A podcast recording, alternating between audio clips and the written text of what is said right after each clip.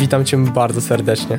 To jest dwudziesty piąty odcinek podcastu Dietetyki opartej na faktach, gdzie bazując na dowodach naukowych staramy się przedstawić wiedzę z zakresu żywienia i suplementacji w sposób jak najbardziej przystępny i praktyczny. Dieta i suplementacja w zespole policystycznych jajników lub inaczej zespole wielotorbilowatych jajników jest zdecydowanie nieobojętna, a wręcz konkretne interwencje żywieniowe czy też suplementacyjne mogą mieć za sobą realne korzyści. Na co zwrócić uwagę i o czym warto wiedzieć? Zapraszam do wysłuchania drugiego już podcastu z Zosią Suszką.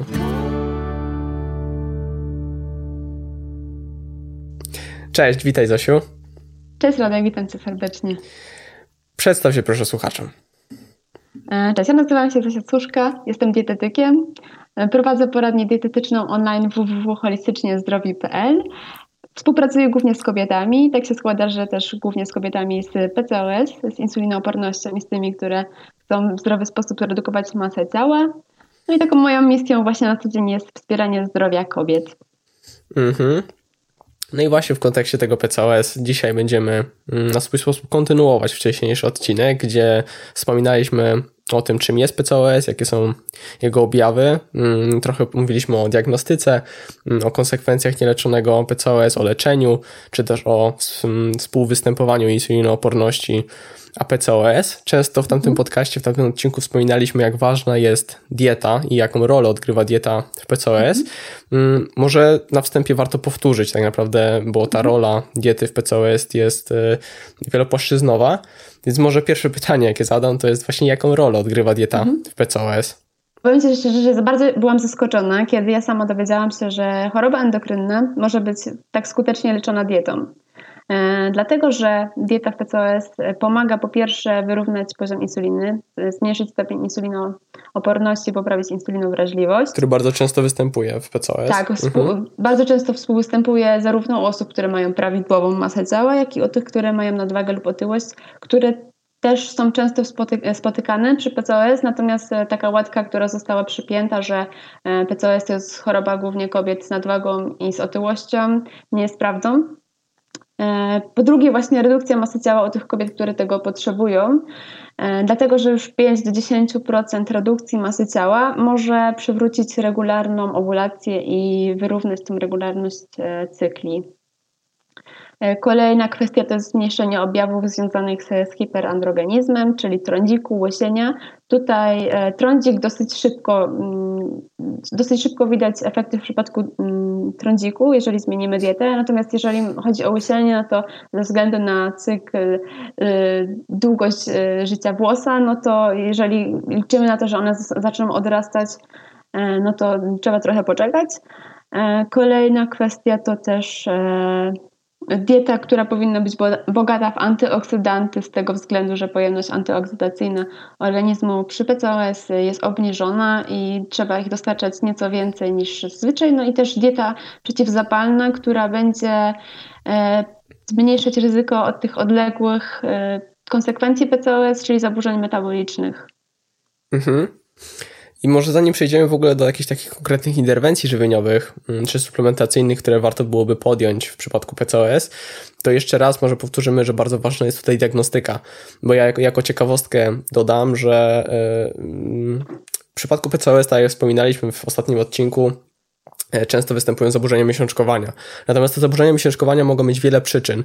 I w przypadku na przykład braku miesiączki typu funkcjonalnego, bo i w przypadku P C O S może występować brak miesiączki, tak jak w przypadku na przykład wspomnianego przeze mnie braku miesiączki typu funkcjonalnego, czyli tego czynnościowego, podzgórzowego braku miesiączki, to objaw jest ten sam w kontekście zaburzeń miesiączkowania, natomiast interwencje żywieniowe, przynajmniej na niektórych płaszczyznach, podejmuje się zupełnie inne. W przypadku braku miesiączki typu funkcjonalnego często należy zwiększyć podaż energii z dietą, natomiast często w przypadku P C O S m, kluczowe jest zmniejszenie tej energetyczności i doprowadzenie do zmniejszenia masy ciała. Także te interwencje są totalnie odwrotne. Jeżeli ktoś m, podejmie się wprowadzenia konkretnych działań bez prawidłowej diagnostyki, to może sobie zrobić zwyczajnie krzywdę. Także ta diagnostyka w kontekście P C O S jest bardzo, bardzo ważna. Mm, no więc przechodząc może do tych, do diety w kontekście P C O S, to zadam pytanie, na co w diecie zwrócić należy największą uwagę Twoim zdaniem? Okej, okay. Takie najważniejsze przy P C O S w diecie to jest redukcja masy ciała i leczenie deficytu energetycznego, jeżeli ta nadwaga lub otyłość występuje, no bo to jest po pierwsze podstawa do redukcji hiperinsulinemii, no i właśnie przywrócenia tych regularnych owulacji. Po drugie też dieta o niskim indeksie glikemicznym, która jeszcze bardziej będzie wspierać to leczenie insulinooporności i włączenie wszystkich zasad diety o niskim indeksie glikemicznym. Czyli bazowanie na diecie nisko przetworzonej. Tak, mhm. tak, dieta nisko przetworzona, dieta antyzapalna. Super się sprawdza model diety śródziemnomorskiej, czyli diety po prostu zbilansowanej, bazującej na produktach nieprzetworzonych, również ze szczególnym uwzględnieniem nienasyconych jeny, nienasyconych kwasów tłuszczowych. Mm. Tutaj też często popularnym modelem jest właśnie dieta D A S H, czyli mimo, że jest to dieta, która została tak pierwotnie stworzona do profilaktyki i terapii nadciśnienia tętniczego krwi, to właśnie ze względu na jej taką cechę, jaką jest przeciw, że ta dieta jest przeciwzapalna, to świetnie sprawdza również P C O S i charakteryzuje mhm. się wysoką podażą właśnie warzyw i owoców, roślin strączkowych, zdrowych tłuszczów, czyli tam jednonienasyconych, wielonienasyconych kwasów tłuszczowych, podchodzi i o pewną umiarkowaną podaż ryb, jak i chudego nabiału, czy chudego mięsa raz na czas, jak i pewien udział orzechów, jak i pełnoziarnistych zbóż. Także zwyczajnie jest to dieta wysoko odżywcza, nisko przetworzona i taka dieta świetnie się sprawdza w terapii, czy też w profilaktyce, czy w pomaganiu leczenia zespołu policystycznych jajników. Tak, i zapobieganie tym skutkom, jakim są choroby metaboliczne. Mhm. Okej. Okay. Drugą kwestią bardzo ważną w diecie przy P C O S jest właśnie uwzględnienie antyoksydantów, ich źródeł na co dzień. O czym często zapominamy, to to, że wszelkiego rodzaju przyprawy i zioła są bardzo bogatymi źródłami antyoksydantów. Fajne wyniki uzyskuje się w przypadku zielonej herbaty, jeżeli jest pita regularnie przy P C O S. Była nawet badana pod kątem właśnie tego, że pomaga obniżyć poziom testosteronu. Mhm. Też kluczowym jest unikanie takich czynników prozapalnych. Tutaj warto wiedzieć, że tak. przykładowo deficyt energetyczny może działać przeciwzapalnie u takich osób, natomiast analogicznie nadwyżka energetyczna, czyli to przeładowanie energetyczne, może działać prozapalnie. No i oczywiście takie czynniki żywieniowe prozapalne to jest na przykład właśnie produkty wysoko przetworzone, czyli wysoki udział na przykład tłuszczów trans, czy też tłuszczów hmm. nasyconych, bo przykładowo warto wiedzieć, że istnieją badania eksperymentalne, w których zanotowano, że dieta bogata w nasycone kwasy tłuszczowe zwiększa poziom L P S, czyli tego lipopolisacharydu bakteryjnego, który może być wskaźnikiem stanu zapalnego, przynajmniej w obrębie jelit, tak i ogólnie mhm. sugeruje się w obrębie całego organizmu. Także tak jak wspomniałem wcześniej, czy też ty wspomniałaś, że bazowanie na tych zdrowych tłuszczach, czyli tych jednonienasyconych, czy też wielonienasyconych, bazując na orzechach, rybach, przykładowo oliwie z oliwek, tych zdrowych tłuszczach w diecie jest mhm. bardzo ważne. No i właśnie unikanie tych czynników prozapalnych. No, takim ciekawym e, spostrzeżeniem, które teraz znalazłam właśnie pod kątem e, czynników zapalnych, są A G E s, czyli końcowe produkty glikacji, które powstają wskutek łączenia białek z węglowodanami podczas przypalania, smażenia i takiego intensywnego e, poddawania ob, obróbce termicznej potraw. Mhm, także warto unikać grillowania, ostrego smażenia i tak dalej. Zwyczajnie rozsądna obróbka mhm. termiczna. Mhm. Kolejna kwestia to jest w P C O S właśnie leczenie trądziku, na który możemy wpływać dietą i tutaj podstawą jest też niski indeks i ładunek glikemiczny. Jeżeli chodzi o nabiał, to część osób właśnie mówi, że pogarsza się, pogarszają się u nich objawy na skutek jedzenia nabiału.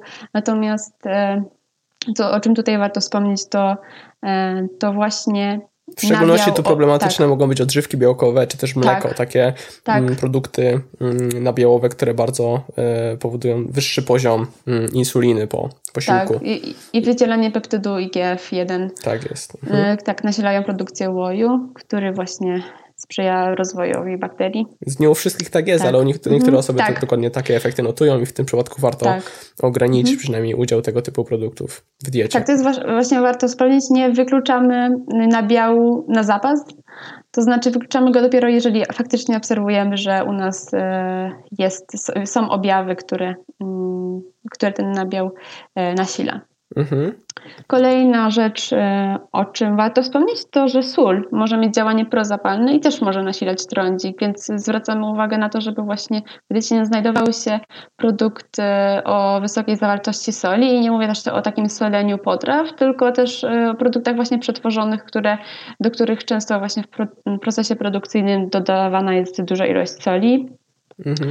No i przede wszystkim, co się świetnie sprawdza w przypadku trądziku, no to nienasycony kwas, wiele nienasyconych kwasów tłuszczowych, szczególnie kwas E P A i D H A, hmm, czyli po prostu dbamy o to, żeby w diecie na co dzień były ryby. Jeżeli ktoś nie je ryb, jeżeli nie może lub nie lubi... nie lubi, nie może lub po prostu z przyczyn światopoglądowych ryb nie je, no to bardzo ważne jest dostarczanie sobie tych kwasów nienasyconych w postaci oleju lnianego, siemienia lnianego, orzechów i nasion. No a także można ewentualnie suplementować w postaci kwasu E P A i D H A z alg morskich. Tak, tam jest głównie źródło D H A, natomiast to rzeczywiście istnieje ta konwersja z D H A do E P A, mhm. także jest to, może to być świetny suplement, który warto rozważyć w takim przypadku. Mm.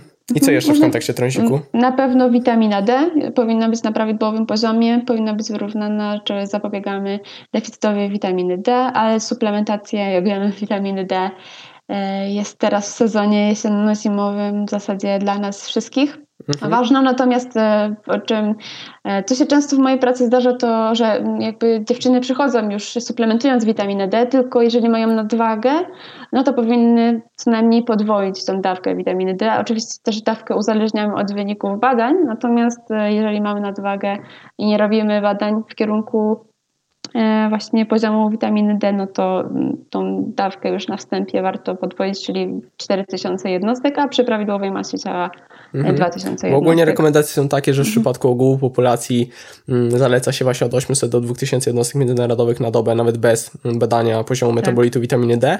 Natomiast w przypadku grup ryzyka, a do tych grup ryzyka zaliczają się właśnie osoby otyłe, to u takich osób warto zbadać właśnie poziom dwadzieścia pięć H D, a następnie wdrażyć konkretną suplementację na zwiększenie, jeżeli występuje deficyt oczywiście witaminy D, to zwiększenie tego poziomu do wartości optymalnych lub ogólnie u takich osób nawet zaleca się suplementację właśnie do czterech tysięcy, tak jak wspomniałaś, jednostek międzynarodowych na dobę.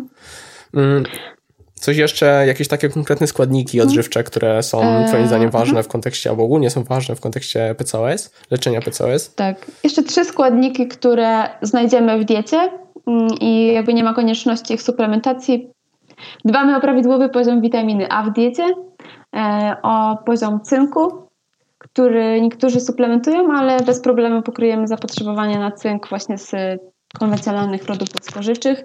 No i poziom selenu, gdzie już bywa trudniej, natomiast właśnie jeżeli zwracamy uwagę na kwasy omega trzy jedząc ryby, no to selen też jest w dużej ilości w rybach, w owocach morza. No ale też powiedzmy, że w czosnku czy w grzybach. A w kontekście witaminy A, cynku i selenu to po jakie produkty sięgać najlepiej, które są najbardziej obfite w te mhm. składniki? Jeżeli jemy nabiał, to w przypadku witaminy A będzie to mleko, mleko, sery, ryby morskie, wątróbka, jaja i warzywa czerwone, żółte i pomarańczowe oraz mhm. owoce. Także jarmuż, szpinak czy brokuły, no i natka pietruszki. Z kolei jeżeli chodzi o cynk, no to podobnie będzie to sery, wątróbka. Produkty odzwierzęce. Pieczy... Tak, produkty odzwierzęce, no ale również bardzo ważne są produkty zbożowe, pełnoziarniste, takie jak kasza gryczana czy mąka razowa. Mhm. Co warto wiedzieć? To, że przyswajalność cynku zwiększa kwas cytrynowy, podobnie jak w przypadku żelaza, czyli dbamy o to, żeby właśnie w posiłku były zawsze jego źródła, czyli najczęściej to będą owoce i warzywa po prostu. Mhm. No i jeżeli chodzi o selen, no to tak jak tutaj już wspomniałam, będą to owoce morza, ryby, czosnek, grzyby, rymowało się, nasiona roślin strączkowych i tak te sławne orzechy brazylijskie, których jednak zawartość selenu jest zależna bardzo od pochodzenia. zawartość selenu w tych orzechach jest bardzo różna i właśnie tak jak wspomniałeś, niestety w Polsce w tych orzechach jest dość mało selenu. Czyli ogólnie podsumowując, kluczowa jest tutaj fundamentalna, jest dieta um, urozmaicona, tak. nisko przetworzona, przeciwzapalna, ogólnie zdrowa dieta. Mhm. Tak. Um, Okej, okay. To może jeszcze, um, który okazuje się, że suplementacja w P C O S może mieć mhm. znaczenie, um, o ile często e, nie jest ona, nie daje ona jakichś spektakularnych rezultatów w kontekście ogółu jakichś tam różnych innych przypadłości, o tyle w P C O S istnieje takie kilka suplementów, a nawet jeden główny suplement, mm. o którym zaraz pewnie powiesz, który ma szczególne znaczenie w kontekście właśnie wspomagania leczenia P C O S. Mm. Tak, ja jestem zwolenniczką suplementacji minimalnej, ale jeżeli jest niezbędna, to oczywiście ją wdrażam. No mhm. i takim suplementem, który jest, powiedzmy sobie, złotym standardem w przypadku P C O S, to jest mioinozytol. O mioinozytolu napisałam nawet osobny wpis, bo jakby można ten temat mówić i mówić, natomiast mioinozytol jest to jedna z form inozytolu. I właśnie tutaj zazwyczaj mówimy o tym, żeby suplementować go w formie mioinozytolu. Często na rynku jest dostępny również jako heroinozytol. No i jak on działa? On przede wszystkim przyczynia się do poprawy insulinowrażliwości, szczególnie w samych jajnikach już popra- poprawia tam insulinowrażliwość i też zmniejsza produkcję testosteronu. Efekty są z praktyki, mogę powiedzieć, często bardzo szybkie, jeżeli się właśnie wdroży tą suplementację. A poza tym, jak, że działa on na wywołanie, na przywrócenie regularnej owulacji, no to też jeżeli już zajdzie w ciążę, to może on poprawiać jakość zarodka. Inozytol w ogóle znajdziemy w produktach spożywczych, takich jak cytrusy czy kasza gryczana, natomiast jeżeli chodzi już o samą suplementację, to um, oficjalne zalecenia Polskiego Towarzystwa Ginekologów i Położników, czy Polskiego Towarzystwa Ginekologicznego, mówią o tym, żeby suplementować go dwa razy dziennie po dwa gramy, mhm. e, dlatego że jest to właśnie dawka optymalna. Co jest jeszcze ważne, to tego już w zaleceniach oficjalnie nie ma, natomiast bardzo ważne jest to, żeby to było roz, równomiernie rozłożone w ciągu dnia na dwie porcje, czyli co osiem, co, co osiem do dwunastu godzin. Mhm. Dlatego, że właśnie zależy nam na optymalnym stężeniu we krwi przez cały dzień i właśnie często dziewczyny pytają, czy mogą sobie wziąć całą dawkę naraz i jakby odpowiedź jest, że nie, że lepiej właśnie to rozdzielić na te dwie dawki w ciągu dnia.